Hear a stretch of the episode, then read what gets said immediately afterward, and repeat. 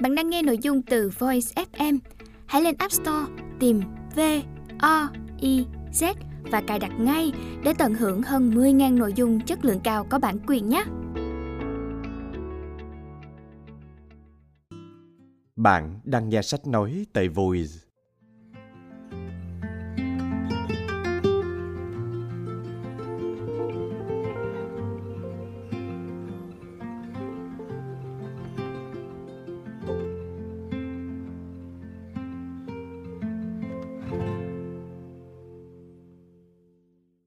Mời các bạn lắng nghe quyển sách Bông hoa đỏ. Tác giả Vsevolod Mikhailovich Gashin. Người dịch Trần Thị Phương Phương. Đơn vị ủy thác bản quyền Phương Nam Book. Bản chuyển ngữ này được xuất bản theo hợp đồng thỏa thuận xuất bản giữa Phương Nam Book và Sovietskaya Russia. Giọng đọc Tấn Khoa.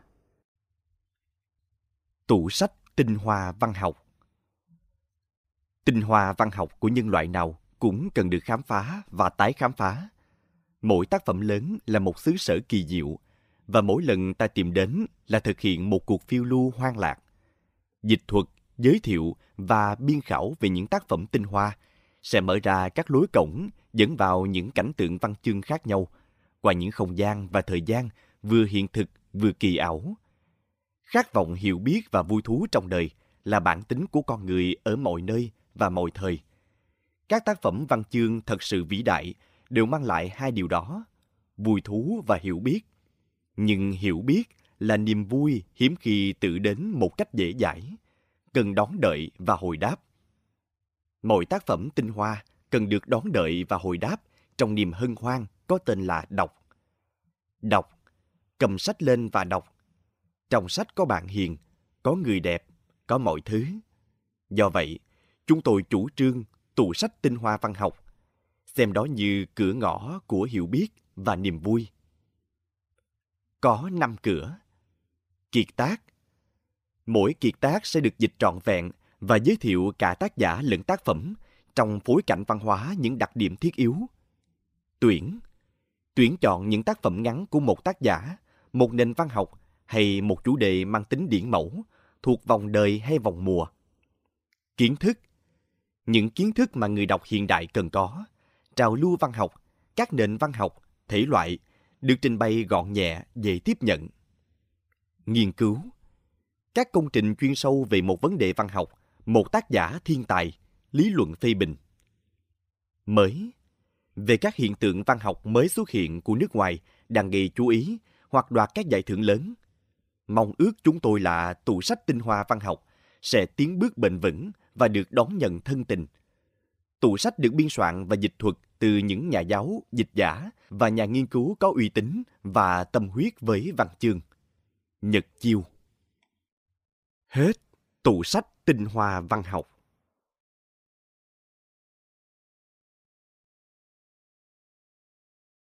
Vsevolod Mikhailovich Gashin, một bậc thầy truyện ngắn Nga. Vsevolod Mikhailovich Gashin, sinh năm 1855, mất năm 1888, bước vào lịch sử văn học Nga với tư cách một bậc thầy truyện ngắn. Di sản văn học của Gashin không lớn, hoạt động sáng tác của ông kéo dài chỉ khoảng 10 năm. Tuy nhiên, dấu ấn của con người tài năng độc đáo này để lại cho văn học Nga là rất quan trọng. Ông được xem là một trong những người đi tiên phong trong tiến trình phát triển truyện ngắn Nga – thậm chí trước cả Anton Pavlovich Chekhov. Gassin sinh ngày 2 tháng 2 năm 1855, tức 14 tháng 2 theo lịch hiện hành, tại điền trang Preadnaya Dolina, thuộc huyện Basmorsky, tỉnh Ekaterinoslavnaya, nay thuộc Ukraine, trong một gia đình quý tộc lâu đời. Cha là một sĩ quan từng tham gia chiến tranh Crimea 1853-1856 mẹ là một kiểu phụ nữ tiêu biểu của những năm 1860, rất quan tâm đến văn học và chính trị. Thuở ấu thơ, Gassin là đứa trẻ hết sức nhạy cảm, dễ bị kích động, có trí tuệ phát triển rất sớm. Người thầy đầu tiên của cậu bé Gassin, nhà cách mạng Zavasky, đã dạy cậu học chữ qua những trang người đương thời, mà vào đầu những năm 1860 đang là tờ tạp chí dân chủ cách mạng có tầm ảnh hưởng xã hội lớn nhất của Nga. Gashin đã đọc tiểu thuyết Làm gì của nhà văn Shenisevsky khi mới lên 8 tuổi. Tập viết văn theo hình mẫu của Iliad lúc đang ở trung học. Ở tuổi lên năm, một bi kịch gia đình đã ảnh hưởng rất nhiều đến tính cách của nhà văn tương lai. Mẹ nhà văn đem lòng yêu người gia sư Zavasky. Khi ông này bị bắt do sự tố cáo của người cha và bị đẩy đi Petrozavodsk với cáo buộc hoạt động chính trị, bà chuyển đến sống ở Petersburg để có thể thăm nuôi người tù. Gashin sống với cha cho tới năm 1864 tại Điền Trang gần thành phố Starobenska, thuộc tỉnh Kharkov, sau đó về với mẹ ở Petersburg. Năm 1874, chàng trai trẻ vào Đại học mỏ Petersburg, nhưng không tốt nghiệp. Năm 1876, Gashin bắt đầu xuất hiện trên văn đàn với tác phẩm bút ký châm biếm, câu chuyện có thực về hội đồng tự quản huyện Ensk, trong đó ghi lại những hồi ức của nhà văn về cuộc sống tỉnh lẻ.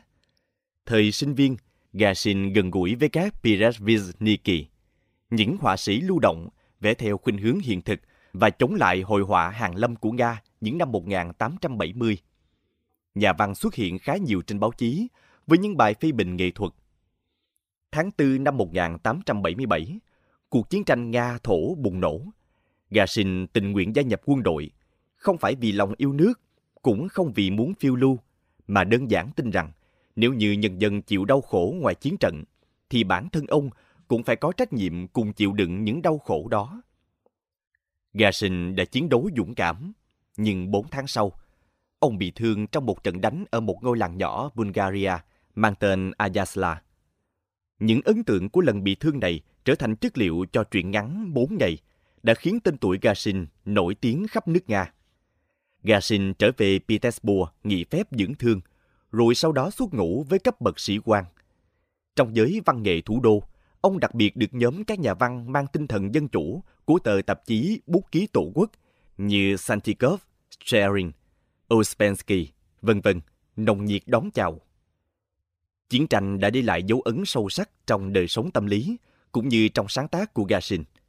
Những truyện ngắn với cốt truyện và cấu trúc giản dị đã hấp dẫn độc giả, bởi mở ra trước mắt họ là thế giới cảm xúc đầy phức tạp của các nhân vật. Gashin thường kể chuyện từ ngôi thứ nhất, sử dụng hình thức ghi chép cá nhân, nhật ký, quan tâm sâu sắc đến những trạng thái tinh thần đau đớn, đầy thương tật của các nhân vật. Điều này tạo ấn tượng về sự đồng nhất giữa tác giả và nhân vật. Các nhà phê bình đương thời thường dùng cụm từ Gashin đã viết bằng máu để nói về truyện ngắn Gashin. Trong các tác phẩm của ông, có thể thấy sự kết hợp những thái cực của cảm xúc con người. Tinh thần quả cảm, anh hùng, sẵn sàng xả thân hy sinh, đi cùng với thái độ ghê tởm chiến tranh. 4 ngày, 1877. Cảm nhận về trách nhiệm khi có chiến tranh đồng hành với mong muốn né tránh nó và sự bất lực không thể thoát khỏi nó. Kẻ hèn nhát 1879. Sự hèn yếu của con người trước cái ác, những kết cục bi kịch của nó, đó không chỉ là đề tài trong các truyện ngắn viết về chiến tranh. Như truyện ngắn Sự cố năm 1878, một cảnh đường phố, một câu chuyện về người phụ nữ sa ngã, nhưng đằng sau là bộ mặt đạo đức giả của xã hội và sự tàn bạo của đám đông. Trong truyện ngắn Một cuộc gặp gỡ năm 1879, những lý tưởng đẹp đẽ của một ông giáo trẻ đã vấp phải sự đê hèn, tầm thường, tội lỗi ngay trong ngày đầu nhận nhiệm sở. Thậm chí, cả trong thế giới những nghệ sĩ, những người tạo ra cái đẹp, Gashin cũng không tìm thấy được câu trả lời cho những kiếm tìm tinh thần đầy trăn trở của mình. Trong Những người họa sĩ năm 1879, nhà văn đặt ra vấn đề về vai trò của nghệ thuật trong xã hội, vấn đề nghệ thuật vị nhân sinh trong sự đối lập với nghệ thuật vị nghệ thuật, suy tư về sự không cần thiết của nghệ thuật đương thời. Nhân vật trong truyện, họa sĩ trẻ tài năng Ria Binin đã từ bỏ hội họa để về nông thôn dạy học. Biểu tượng là một cách thể hiện cảm quan thế giới của nhà văn. Atali Princeps 1880 là một ví dụ. Cây cọ yêu tự do khao khát thoát khỏi ngục tù đã vươn cao, phá vỡ mái nhà kính và chết. Tiếp cận cuộc sống một cách lãng mạn, Gassin cố gắng tháo gỡ những vấn đề cuộc sống, Nhưng trạng thái tinh thần bệnh tật và tính cách phức tạp đã đưa nhà văn trở lại sự tuyệt vọng không lối thoát. Trạng thái đó càng trở nên trầm trọng hơn bởi những sự kiện diễn ra đầu những năm 1880. Tháng 2 năm 1880, nhà cách mạng theo xu hướng khủng bố là Blodetsky đã mưu sát bá tước Loris Melikov, người đứng đầu Hội đồng Trật tự tối cao, một cơ quan đặc biệt của chính phủ Nga Hoàng, được thành lập sau vụ khủng bố cung điện mùa đông do nhóm dân túy Ý dân tiến hành ngày 5 tháng 2 năm 1880. Gassin, với tư cách là nhà văn nổi tiếng, đã xin được gặp bá tước Loris, cầu xin vị đại thần này ân xá cho kẻ phạm tội. Nhà văn cố gắng thuyết phục ông ta rằng tử hình kẻ khủng bố chỉ làm tăng thêm số người bị chết trong cuộc chiến giữa chính phủ với những người cách mạng. Tuy nhiên, án tử hình vẫn được thực thi. Sau sự cố đó, các dấu hiệu rối loạn tâm thần vốn xuất hiện từ đầu những năm 1870 càng trở nên rõ rệt nơi Gashin. Các chuyến du lịch không làm bệnh thuyên giảm. Nhà văn được đưa vào các cơ sở điều trị tâm thần ở Orion, Kharkov và sau đó là Petersburg. Sau 2 năm điều trị, mặc dù tạm thời khỏi bệnh, nhưng một thời gian khá lâu Gashin không trở lại sáng tác. Năm 1882, tập truyện của ông được xuất bản gây nên những tranh luận gây gắt trong giới phê bình. Người ta phê phán Gashin do giọng điệu u ám và bi quan trong truyện của ông. Các nhà dân túy đem truyện của ông làm ví dụ về sự đau khổ dằn vặt lương tri của giới tri thức đương thời. Mùa đông năm 1883, nhà văn kết hôn với một nữ bác sĩ và vào làm thư ký trong văn phòng Hội đồng đại diện ngành đường sắt.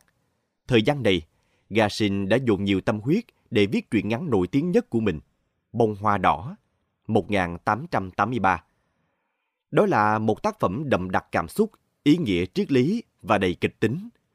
Trì giác quá kịch liệt về cái ác của thế giới nơi nhân vật đã khiến cả những hiện tượng đời thường như những bông hoa anh túc đỏ cũng biến thành những hình ảnh biểu tượng. Dưới ảnh hưởng của Lev Nikolaevich Tolstoy, Gashin có xu hướng đơn giản hóa phong cách tự sự. Xuất hiện những truyện ngắn viết theo kiểu Tolstoy, mà tín hiệu hay truyện đồng thoại còn ít du hành là những ví dụ tiêu biểu. Cả hai đều được viết trong năm 1887, năm sáng tác cuối cùng của nhà văn. Những cơn trầm cảm trở lại, ngày càng thường xuyên và nặng nề hơn. Gashin buộc phải rời bỏ công việc, cộng thêm vào đó là những xung đột trong gia đình giữa mẹ và vợ nhà văn. Tất cả những điều này đã dẫn đến kết cục bi thảm.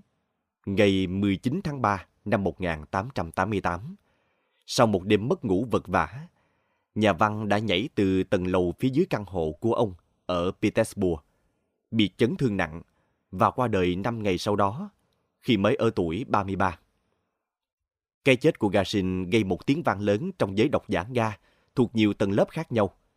Danh họa Ripin, trong niềm thương tiếc, đã xúc động vẽ bức chân dung cuối cùng của nhà văn khi nằm giữa những bông hoa đỏ trước khi về với đất. Hai tập sách được ấn hành để tưởng niệm nhà văn. Trong đó bên cạnh những hồi ức của bạn bè và người thân, còn có những truyện ngắn và những bức họa của các nhà văn và các họa sĩ nổi tiếng đương thời, được gợi cảm hứng từ con người và tác phẩm của Gassin. Trong cuộc đời sáng tác ngắn ngủi của mình, Gassin hết sức tận tâm với thể loại truyện ngắn. Những truyện rất ngắn, đôi khi chỉ có vài trang nhỏ của ông, đã khai thác triệt để toàn bộ nội dung cuộc sống của chúng ta. Nhà văn Uspensky đã viết như thế. Ảnh hưởng của Gashin có thể tìm thấy trong truyện ngắn của các nhà văn cùng thời hay về sau như Chekhov, Korolenko, Maxim Gorky. Người dịch Hết Vsevolod Mikhailovich Gashin, một bậc thầy truyện ngắn Nga.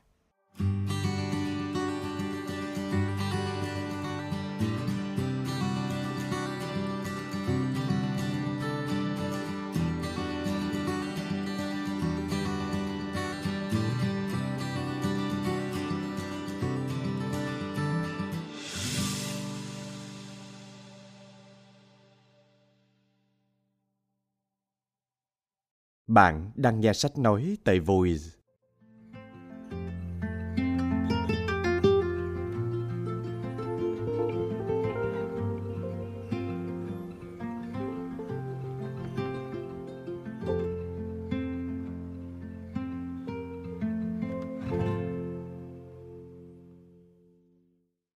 Bốn ngày. Tôi nhớ chúng tôi đã chạy băng qua rừng, đạn rít bên tay. Những cành cây gãy đổ. Chúng tôi chui qua những bụi táo gai. Đạn bắn rác hơn. Ngoài bìa rừng thấp thoáng cái gì đó màu đỏ. Sidorov, cậu binh nhì trẻ măng. Không biết sao hắn lại rơi vào đội của bọn ta. Tôi thoáng nghĩ.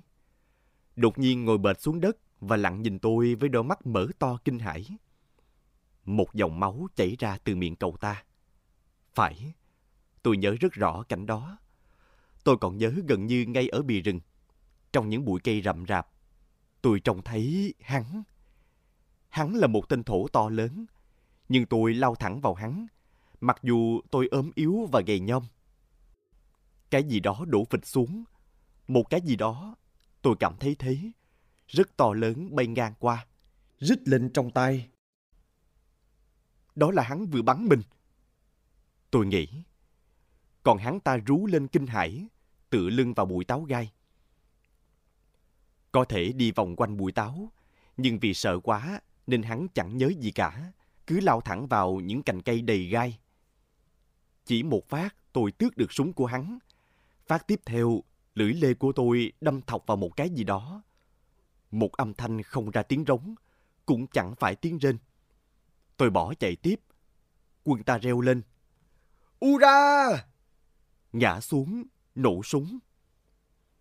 Tôi nhớ mình cũng bắn vài phát và đã ra tới khoảng trống ngoài bìa rừng. Bỗng nhiên tiếng Ura! vang lên to hơn và chúng tôi lập tức vượt lên phía trước. Nghĩa là không phải chúng tôi, mà là quân ta. Bởi vì tôi thì ở lại. Tôi cảm thấy rất lạ. Lạ hơn nữa là bỗng nhiên mọi thứ biến mất hết. Mọi tiếng la hét và tiếng súng nổ bỗng câm lặng. Tôi không nghe thấy gì hết, mà chỉ thấy một cái gì đó xanh xanh. Có lẽ là bầu trời. Rồi sau đó cả nó cũng biến mất. Tôi chưa bao giờ rơi vào tình trạng kỳ lạ như vậy. Hình như tôi đang nằm sấp và chỉ nhìn thấy ở phía trước một mô đất bé tí. Một vài ngọn cỏ. Một con kiến chúi đầu bò ra từ một ngọn cỏ. Mấy mẩu rác từ đám cỏ năm ngoái. Đó là toàn bộ thế giới của tôi. Và tôi nhìn thấy nó chỉ bằng một con mắt. Bởi con kia bị cái gì đó cứng cứng. Chắc là cành cây mà đầu tôi đang tựa vào che bịt mất. Tư thế của tôi thật hết sức bất tiện. Tôi rất muốn, nhưng hoàn toàn không hiểu tại sao mà mình không thể nhúc nhích được. Cứ thế, thời gian trôi qua. Tôi nghe thấy tiếng dế gáy, tiếng ong bay rù rì. Ngoài ra chẳng có gì cả. Cuối cùng tôi gắng hết sức giải phóng tay phải bị đè dưới thân mình. Rồi tì hai tay xuống đất định quỳ gối ngồi dậy.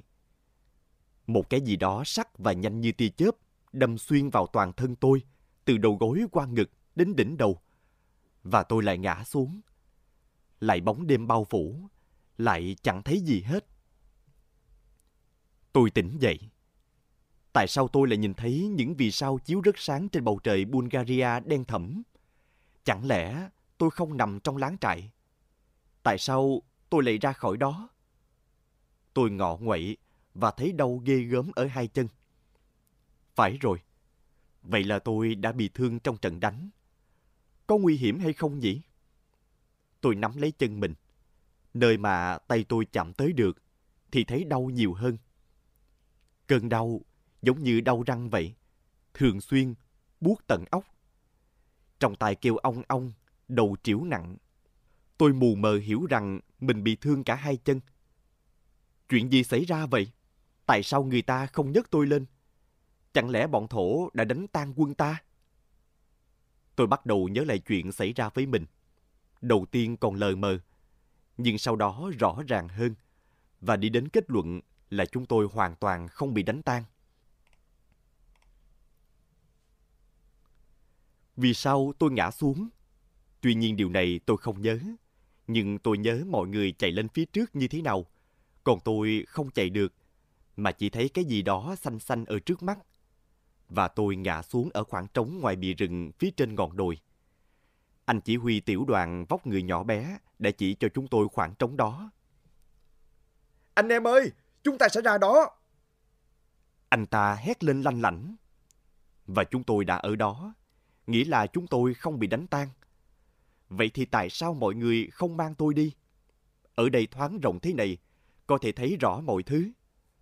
Có lẽ tôi không nằm đây một mình. Họ bắn đạn rác thế cơ mà. Cần phải quay đầu ngó xem mới được.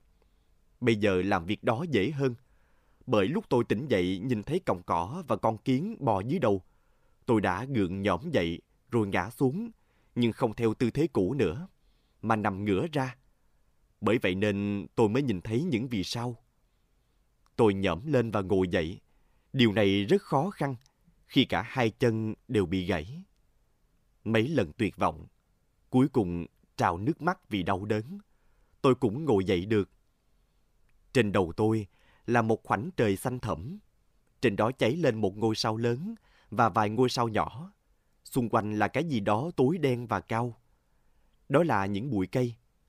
Vậy ra tôi ở giữa bụi cây và mọi người không tìm thấy tôi. Tôi cảm thấy những chân tóc trên đầu cựa quậy. Tuy nhiên, làm sao mà tôi lại ở trong bụi cây, trong khi chúng bắn tôi ở ngoài bãi trống? Chắc là lúc bị thương, tôi đã bò tới đây, nhưng đau quá nên chẳng nhớ gì. Chỉ lạ rằng bây giờ tôi không thể cử động được, mà sau lúc đó lại có thể lê đến tận những bụi cây này. Có thể lúc đó tôi mới bị một vết thương, còn viên đạn thứ hai trúng tôi khi tôi đã ở đây. Những đám màu hồng nhợt nhạt vây xung quanh tôi. Ngôi sao lớn nhạt đi. Một vài ngôi sao nhỏ biến mất. Đó là mặt trăng vừa lên. Nếu được ở nhà thì tuyệt biết bao. Những âm thanh kỳ lạ nào đó vọng tới chỗ tôi. Dường như có ai đó đang rên. Phải, đó là tiếng rên. Có ai đó cũng bị bỏ quên với đôi chân gãy hay vết đạn trên bụng đang nằm gần chỗ tôi không nhỉ? Không, những tiếng rên rất gần, mà cạnh tôi hình như chẳng có ai. Ôi Chúa ơi! Hóa ra đó chính là tôi.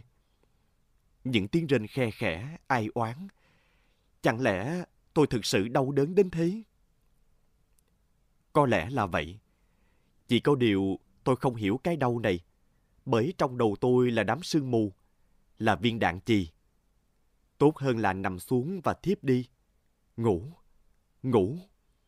Chỉ không biết có lúc nào tỉnh lại được hay không. Thôi mặc kệ. Vào giây phút tôi chuẩn bị nằm xuống, thì một vầng ánh trăng lớn nhợt nhạt chiếu rõ chỗ tôi. Và tôi nhìn thấy một cái gì đó tối tối, to thù lù cách tôi chừng năm bước chân. Trên đó có những vệt sáng do ánh trăng chiếu vào. Đó là những chiếc khuy áo hay đồ quân nhu. Một cây xác, hoặc một người bị thương. Mặc kệ, tôi nằm xuống. Không, không thể thế được. Quân ta chưa đi khỏi. Họ vẫn còn ở đây. Họ đánh tan bọn thổ và đóng quân tại vị trí này. Thế tại sao lại không một tiếng người nói, không có tiếng củi lửa cháy? Chắc tại tôi yếu quá nên không nghe thấy gì. Chắc là họ đang ở đây. Giúp tôi với! Giúp tôi với! Những tiếng kêu khàn khàn hoang dại bật ra từ lòng ngực tôi, nhưng không tiếng đáp lại. Những tiếng kêu lan to trong không trung. Mọi thứ còn lại đều câm lặng. Chỉ những con dế vẫn rỉ rả không ngừng như trước. Mặt trăng tròn vạnh nhìn tôi u sầu. Nếu như hắn bị thương, chắc hẳn hắn sẽ tỉnh dậy vì tiếng kêu như thế. Đó là cái xác của ta hay của quân thổ. Ôi Chúa ơi, cũng như nhau mà thôi. Và cơn buồn ngủ kéo xuống đôi mắt sưng húp của tôi. Tôi nằm nhắm mắt, mặc dù đã thức giấc từ lâu. Tôi không muốn mở mắt vì cảm thấy tia nắng xuyên qua hàng mi khép kín. Nếu như tôi mở mắt, nó sẽ xé mắt tôi. Tốt hơn là không nhúc nhích.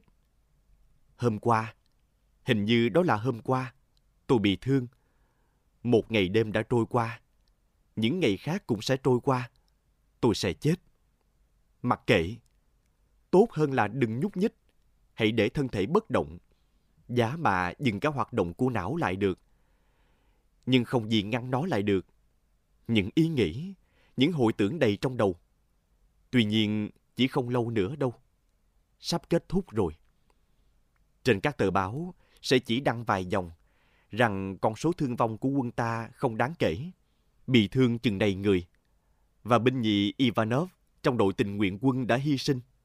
Không, họ sẽ không ghi họ tên. Đơn giản chỉ nói, một người hy sinh, một anh binh nhì, như con chó con kia. Một bức tranh hiện ra rõ rệt trong trí tưởng tượng của tôi. Chuyện xảy ra lâu lắm rồi. Tuy nhiên, tất cả cuộc đời tôi, cuộc đời lúc tôi còn chưa nằm đây với đôi chân gãy, đều thành lâu lắm rồi. Tôi đang đi trên phố thì vấp phải một đám đông. Đám đông đó lặng lẽ ngắm nhìn một cái gì đó trắng trắng, đậm máu, đang rít lên sầu não. Đó là một con chó con xinh xắn. Một cổ xe ngựa chạy trên đường sắt đã nghiến qua nó. Nó đang hấp hối, giống như tôi bây giờ. Một người lao công nào đó rẽ đám đông, xách cổ nó và mang đi. Đám đông giải tán. Có ai đó sẽ mang tôi đi không? Không, cứ nằm mà chết đi. Mà cuộc đời thì đẹp làm sao? Vào ngày hôm đó, cái hôm xảy ra chuyện bất hạnh với con chó, tôi đang rất hạnh phúc. Tôi bước đi trong tâm trạng đê mê, vì có lý do nào đó. Thôi, những kỷ niệm kia ơi, đừng dày vò ta nữa. Hãy để ta yên. Hạnh phúc ngày xưa, những đau đớn bây giờ, hãy để lại chỉ những đớn đau. Đừng để ký ức dày vò. Những ký ức vô tình khiến ta phải so sánh. Ôi chao, nỗi buồn, nỗi buồn. Mày còn tệ hơn những vết thương. Tuy nhiên trời trở nên nóng bức. Mặt trời thiêu đốt. Tôi mở mắt, vẫn thấy những bụi cây ấy, bầu trời ấy. Chỉ khác là dưới ánh sáng mặt trời. Và kia là hàng xóm của tôi. Phải, đó là tên thổ một cây xác. Sao mà to lớn thế? Tôi nhận ra hắn, chính cái tên mà... Nằm phía trước tôi là con người mà tôi đã giết chết. Tại sao tôi lại giết hắn ta? Hắn nằm đây, chết cứng, đậm máu. Tại sao số phận lại xua đuổi hắn tới đây? Hắn là ai? Có lẽ hắn cũng như tôi. Có một bà mẹ già bà cũng sẽ mỗi buổi chiều ngồi rất lâu bên cửa túp lều nghèo nàn và ngóng nhìn về phía bắc xa xôi. Thằng con trai yêu dấu của bà, lao động chính và người phụng dưỡng bà không biết có trở về không. Còn tôi thì sao?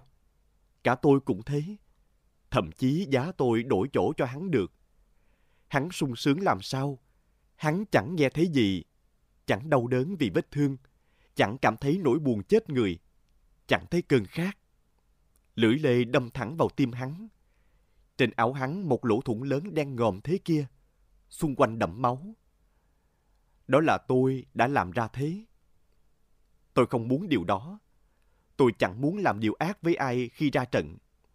Ý tưởng rằng mình sẽ phải giết người dường như đã không có trong tôi. Tôi chỉ hình dung mình sẽ dơ ngực của mình dưới làn đạn như thế nào mà thôi và tôi đã ra trận và dơ ngực ra. Nhưng rồi sao nào? Đồ ngốc, đồ ngốc. Còn cái anh chàng bất hạnh này, trên mình hắn là chiếc áo của quân Ai Cập. Hắn còn ít có lỗi hơn. Trước khi bị người ta nhét lên tàu, như nhét lũ cá trích vào thùng và đưa đến Constantinople, hắn chưa từng nghe đến cả nước Nga lẫn Bulgaria. Người ta ra lệnh cho hắn đi thì hắn đi.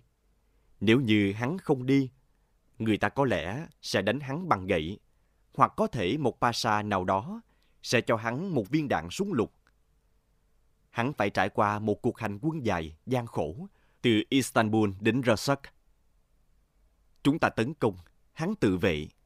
Nhưng rõ ràng rằng chúng ta là những kẻ đáng sợ, những kẻ chẳng ngán gì khẩu súng trường Anh nhãn hiệu Peabody and Martini Patent của hắn cứ xông tới, xông tới phía trước. Hắn kinh hoảng. Khi hắn định bỏ chạy, thì một thằng người bé choắt nào đó mà hắn chỉ cần nắm bàn tay đen thui của mình lại đấm một cú cũng đủ giết chết. Bỗng nhiên nhảy ra và đâm lưỡi lê vào trúng tim hắn. Hắn có lỗi gì nào? Và cả tôi cũng nào có lỗi gì, mặc dù tôi đã giết hắn. Tôi có lỗi gì? Vì sao mà tôi phải bị cơn khát dày vò?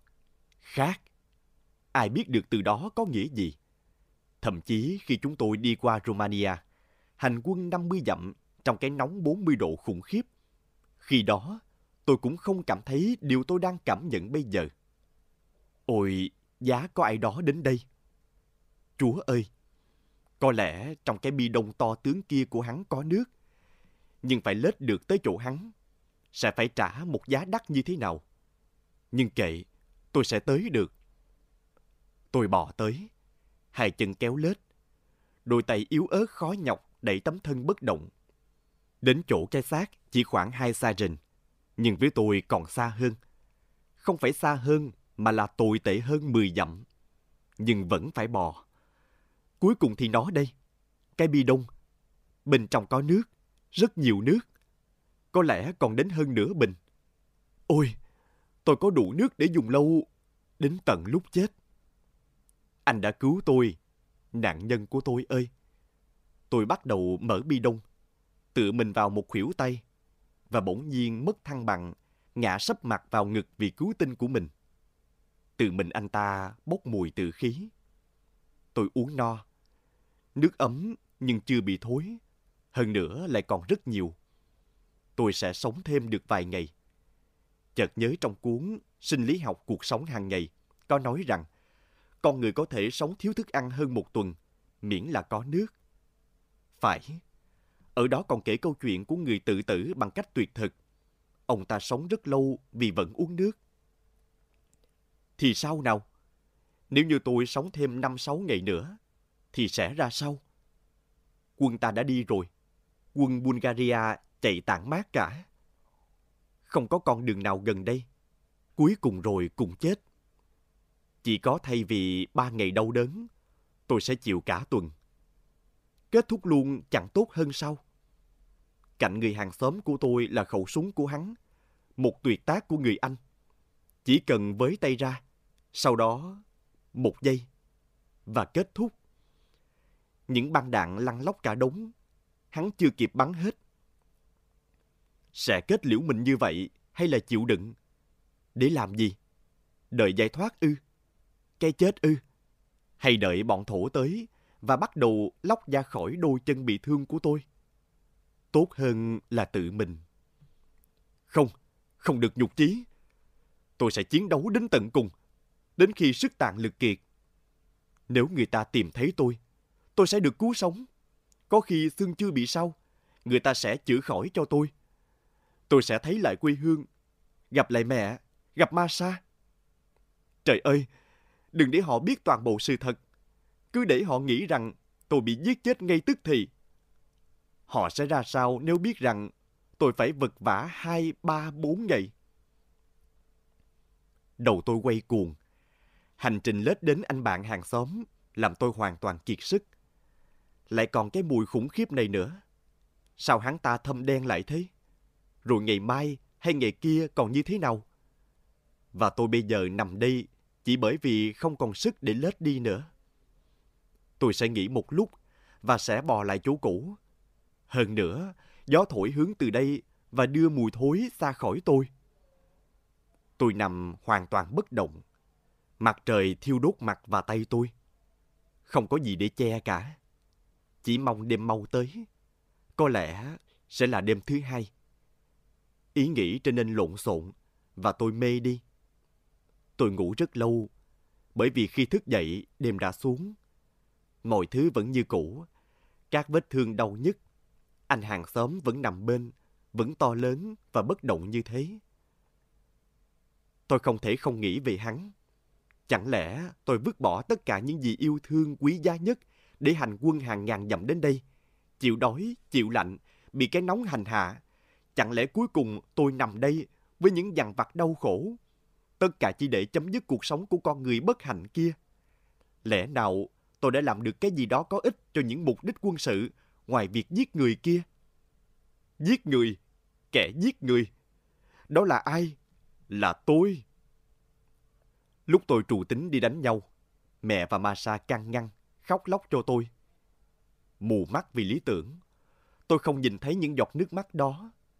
Tôi không hiểu, nhưng bây giờ đã hiểu rằng mình đã làm gì với những con người thân yêu của mình. Nhớ lại mà làm gì? Chẳng thể nào quay lại quá khứ được. Còn thấy độ kỳ lạ nơi nhiều người quen đối với hành động của tôi nữa chứ. Đồ mất trí, đâm đầu vào mà chẳng biết gì cả. Sao họ lại có thể nói như vậy?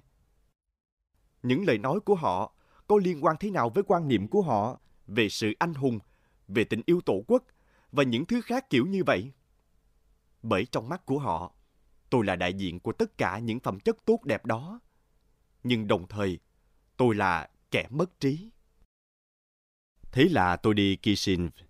Người ta bắt tôi thồ chiếc ba lô cùng đủ mọi thứ quân trang. Và tôi đi cùng với hàng ngàn người, trong đó chỉ một số giống như tôi, tình nguyện ra đi. Những người khác sẽ ở nhà nếu người ta cho phép. Tuy nhiên, họ cũng đi như chúng tôi, tự giác, vượt qua hàng ngàn dặm và đánh nhau cũng giống chúng tôi. Thậm chí còn giỏi hơn. Họ hoàn thành nhiệm vụ của mình, dù cho có thể sẵn sàng vứt bỏ và trở về nhà, nếu như được phép. Ngọn gió lạnh sớm mai thổi tới, bụi cây lao sao. Con chim nhỏ ngái ngủ vụt bay lên. Những ngôi sao đã tắt. Bầu trời xanh thẳm xám lại, đụng lên những đám mây bông mềm. Bóng tối giá nhem cất lên khỏi mặt đất. Bắt đầu ngày thứ ba của... Gọi nó như thế nào nhỉ? Của sự sống hay của đớn đau? Ngày thứ ba sẽ còn bao nhiêu ngày nữa? Dù thế nào thì cũng không nhiều. Tôi rất yếu. Có lẽ không thể nhích ra khỏi cái xác được nữa. Tôi sắp thành giống anh ta. Và chúng tôi không còn khó chịu với nhau nữa. Cần phải uống đủ nước. Tôi sẽ uống ba lần một ngày, sáng, trưa và tối. Mặt trời đã lên. Bóng to lớn của nó bị chia cắt bởi những cành cây, đỏ lừ như máu. Hôm nay chắc là sẽ nóng. Anh hàng xóm của tôi ơi, chuyện gì xảy ra với anh vậy? Trông anh bây giờ cũng rất đáng sợ. Phải, hắn ta trông rất đáng sợ. Tóc bắt đầu rụng. và hắn vốn bản chất màu đen, giờ tái nhợt và chuyển thành màu vàng. Khuôn mặt sưng phồng kéo căng lớp da đến độ nó bị rách ở phía sau tay. Chỗ đó lúc nhúc dòi. Đôi chân giấu trong giày cũng phồng lên và giữa các khóa giày lòi ra những mụn rợp lớn và toàn thân hắn ta trương lên như quả núi. Mặt trời hôm nay sẽ còn làm gì hắn nữa đây? Nằm gần sát hắn như vậy, thật không thể chịu nổi. Tôi phải bò đi khỏi bằng mọi giá. Nhưng liệu tôi có bò đi được hay không? Tôi vẫn còn có thể nhấc tay lên, mở bi đông, uống nước. Nhưng làm sao xoay được cả tấm thân bất động nặng nề? Nhưng thế nào tôi cũng phải nhích ra. Dẫu chỉ một chút, dẫu mất cả giờ để bò được nửa bước. Cả buổi sáng của tôi trôi qua với việc di chuyển đó. Cơn đau dữ dội. Nhưng nó có là gì với tôi bây giờ? Tôi đã không còn nhớ, không thể hình dung cảm giác của một người khỏe mạnh nữa. Tôi thậm chí quen với cơn đau. Cả buổi sáng, tôi đã bò được khoảng hai xa trình và lại về chỗ cũ. Nhưng tôi không hưởng không khí trong lành được lâu. Nếu như có không khí trong lành ở cách cái xác đang phân hủy có sáu bước. Gió lại đổi chiều và đưa cái mùi thối tới, kinh khủng đến nỗi tôi phát nôn. Dạ dày rộng tuếch co rút lại đau đớn. Mọi thứ trong bụng lộn nhau. Còn cái không khí ô nhiễm bốc mùi hôi thối kia cứ bơi về phía tôi. Tôi tuyệt vọng và bật khóc. Hoàn toàn mệt lử, đờ đẫn. Tôi gần như mê man. Bỗng nhiên, không phải trí tưởng tượng hỗn loạn đánh lừa tôi chứ. Tôi thấy hình như... Không, không, đó đúng là tiếng người. Tiếng vó ngựa, tiếng người nói. Tôi suýt kêu lên, nhưng kìm lại được. Lỡ đó là bọn thổ thì sao? Nếu vậy thì sao? Sẽ thêm vào những đau đớn khổ sở bây giờ là những đau đớn khác nữa, còn kinh khủng hơn. Chỉ nghe nói đến, dù trên báo thôi, cũng đủ dựng tóc gáy. Lóc da, nướng cháy đôi chân bị thương. Nếu chỉ có thế thôi đã tốt. Nhưng bọn chúng là những kẻ rất sáng tạo. Chẳng lẽ kết liễu cuộc đời trong tay chúng lại tốt hơn chết ở đây? Nhưng nếu như đó là quân ta thì sao? Ôi cái bụi cây quái quỷ này! Tại sao chúng mày lại mọc thành hàng rào rậm rịch quanh tao như vậy? Chẳng thể nhìn thấy gì qua đám cây. Chỉ có một khoảnh như ô cửa sổ nhỏ giữa các cành cây. Có thể thấy chỗ trũng ở phía xa.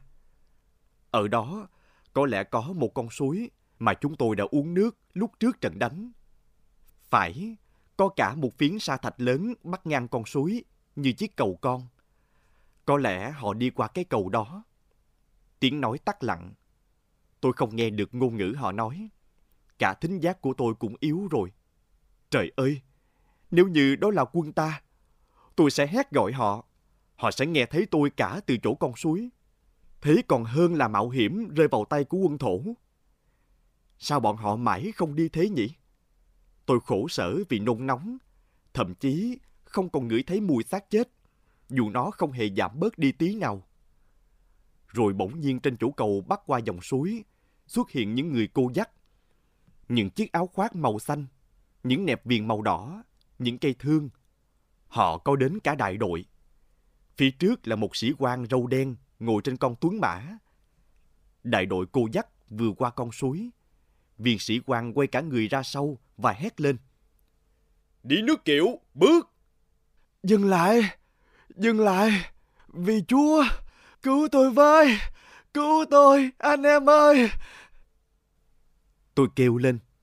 Nhưng tiếng vó những con ngựa khỏe mạnh, tiếng giáo va nhau và tiếng nói chuyện ồn ào của đám cô dắt ác tiếng thều thào của tôi. Người ta không nghe thấy tôi. Ôi khốn nạn! Tôi kiệt lực ngã sắp mặt xuống đất và bắt đầu nức nở. Từ cái bi đông bị tôi làm đổ, dòng nước, sự sống của tôi, cứu tinh của tôi, sự trì hoãn cái chết của tôi chảy ra. Nhưng tôi chỉ nhận ra điều đó khi nước trong bình chỉ còn không hơn nửa cốc. Còn bao nhiêu đã chui xuống mặt đất khô cháy tham lam rồi. Liệu tôi còn nhớ được cái cảm giác chết lặng bao trùm lấy tôi sau sự cố kinh hoàng đó chăng? Tôi nằm bất động, mắt nhắm hờ. Gió đổi hướng liên tục. Lúc thổi tới tôi không khí tươi mát trong lành. Lúc lại phủ lên tôi mùi hôi thối nồng nặc. Anh hàng xóm hôm nay trở nên kinh khiếp, không bút nào tả nổi. Một lần mở mắt ngó qua hắn, tôi thất kinh. Khuôn mặt hắn không còn nữa. Trục hết da thịt, lòi cả xương. Một đám xương nhe ra nụ cười khủng khiếp. Nụ cười vĩnh cửu, trở nên kinh tởm, đáng sợ chưa từng thấy. Mặc dù tôi không chỉ một lần từng cầm trong tay và mổ xẻ những cái đầu còn nguyên. Cái bộ xương mặc quân phục với những chiếc cúc lấp lánh khiến tôi bủng rủng. Chiến tranh đấy, tôi nghĩ, hình ảnh của nó đây. Mà mặt trời thì vẫn thiêu đốt như trước. Hai tay và mặt tôi bị cháy nắng từ lâu. Tôi đã uống hết số nước còn lại Cơn khát hành hạ ghê gớm. Đến nỗi, chỉ định uống một ngụm nhỏ, tôi ực luôn hết tất cả. Trời ơi, sao tôi lại không hét gọi những người cô dắt khi họ ở gần tôi đến thế? Nếu như đó là bọn thổ, thì cũng vẫn tốt hơn. Chúng hành hạ chỉ một hai tiếng thôi. Còn như thế này, thì tôi còn không biết mình phải vật vả chịu đựng bao nhiêu thời gian nữa. Mẹ yêu quý của con ơi! Mẹ sẽ bứt những mớ tóc bạc của mình đập đầu vào tường, nguyền rủa cái ngày mẹ sinh ra con. Nguyền rủa cả thế giới đã nghĩ ra chiến tranh để con người phải khổ sở. Nhưng mẹ và Masa chắc là sẽ không nghe về những đau đớn của con đâu. Vĩnh biệt mẹ, vĩnh biệt vợ chưa cưới của anh, tình yêu của anh. Chào ơi sao nặng nề cây đắng quá. Cái gì đó dâng nghẹn dưới tim. Lại con chó trắng nhỏ đó. Gã lao công không thương xót gì nó. Đập đầu nó vào tường rồi vứt nó xuống hố, nơi người ta vứt rác và nước thải. Nhưng nó vẫn còn sống. Nó còn vật vã suốt ngày. Nhưng tôi bất hạnh hơn nó, bởi phải vật vã những ba ngày. Ngày mai là ngày thứ tư, rồi đến ngày thứ năm, thứ sáu. Thần chết ơi, người ở đâu? Hãy đến đây, đến đây mang tôi đi. Nhưng cái chết không đến, không mang tôi đi.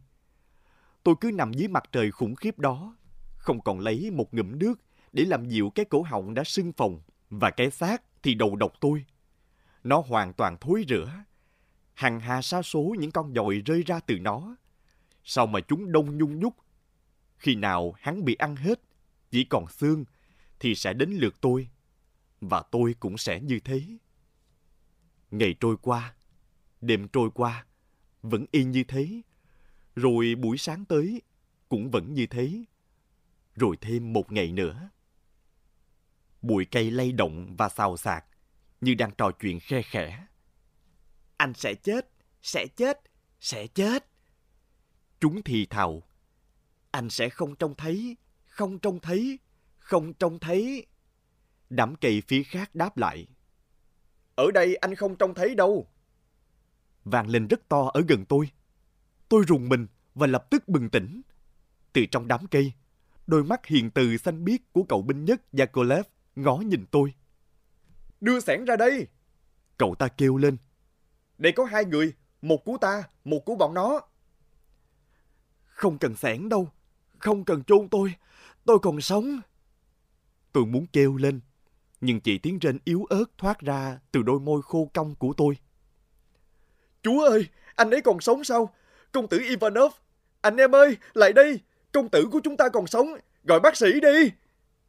Nửa phút sau, người ta đổ vào miệng tôi nước, rượu vodka hay cái gì đó nữa. Sau đó mọi thứ biến mất. Cán thương chuyển động, đung đưa nhịp nhàng. Sự nhịp nhàng đều đều đó ru ngủ tôi. Lúc tôi tỉnh lại, lúc lại mê đi. Những vết thương được băng bó không còn đau đớn nữa. Một cảm xúc sung sướng khôn tả tràn ngập thân thể. Dừng lại! Hạ xuống! Hộ ly đâu? Đổi lần thứ tư! Bước đều bước! Cầm cán thương! Nhấc lên! Đó là Piotr Ivanich, sĩ quan quân y của chúng tôi. Một anh chàng cao khều, gầy nhôm và rất tốt bụng, đang hô điều khiển. Anh ta cao quá, đến nỗi liếc mắt về phía anh ta. Tôi luôn trông thấy mái đầu anh ta. Mặc dù chiếc cán được khiêng trên vai bốn người lính cao lớn. Piotr Ivanich. Tôi thì thào. Sao cơ, anh bạn thân mến? Piotr Ivanich cao lớn, cúi xuống bên tôi. Piotr Ivanich, bác sĩ nói gì với anh vậy? Tôi sắp chết phải không? Anh nói gì vậy Ivanov? Anh không chết đâu. Xương cốt của anh còn nguyên mà. Anh chàng may mắn làm sao? Không bị vào xương, không trúng động mạch. Mà làm sao anh sống được 4 ngày rưỡi qua như vậy? Anh ăn cái gì? Không ăn gì cả. Còn uống? Tôi lấy được bình nước của thằng thổ. Piotr Ivanich, tôi không thể nói được bây giờ. Để sau nhé. Ồ vâng, Chúa phù hộ anh, bạn thân mến, anh ngủ đi. Lại thiếp đi mê mang. Tôi tỉnh dậy trong láng quân y của tiểu đoàn. Các bác sĩ y tá đứng quanh tôi. Ngoài họ ra, tôi còn thấy khuôn mặt quen quen của một bác sĩ nổi tiếng ở Petersburg đang cúi xuống xem xét hai chân tôi. Tay ông ta đẫm máu. Ông ta loay hoay với chân tôi không lâu, rồi quay sang nói với tôi. Cậu may mắn lắm đấy, chàng trai trẻ ạ. À. Cậu sẽ sống. Chúng tôi chỉ lấy đi một chân của cậu thôi. Nhưng đó là chuyện nhỏ. Giờ cậu có thể nói chuyện được chưa? Tôi đã nói được. Và tôi kể cho họ tất cả những gì được ghi lại ở đây. Hết bốn ngày.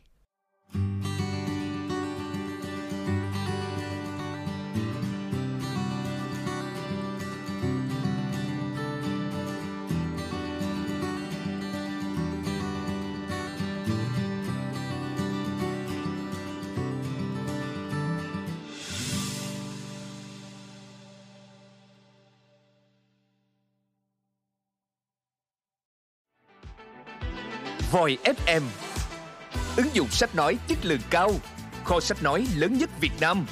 Từ các tác giả sách bán chạy nhất Cùng nhiều thể loại nội dung khác Podcast, sách tóm tắt, truyện thiếu nhi, thiên và ngủ. Chia theo các hạng mục dễ tra cứu Và được thể hiện qua các dòng đọc mượt mà. Hẹn giờ tắt để nghe trước khi ngủ. Điều chỉnh tốc độ nghe phù hợp với bản thân tải xuống để nghe không cần mạng. Chế độ lái xe, thao tác đơn giản và an toàn. Gần 20.000 người đã sử dụng và hài lòng. Còn bạn thì sao? Tải ứng dụng Voi FM trên App Store hoặc Google Play để được nghe thử miễn phí ngay hôm nay. Voi FM, lắng nghe mọi lúc, bên bạn mọi nơi.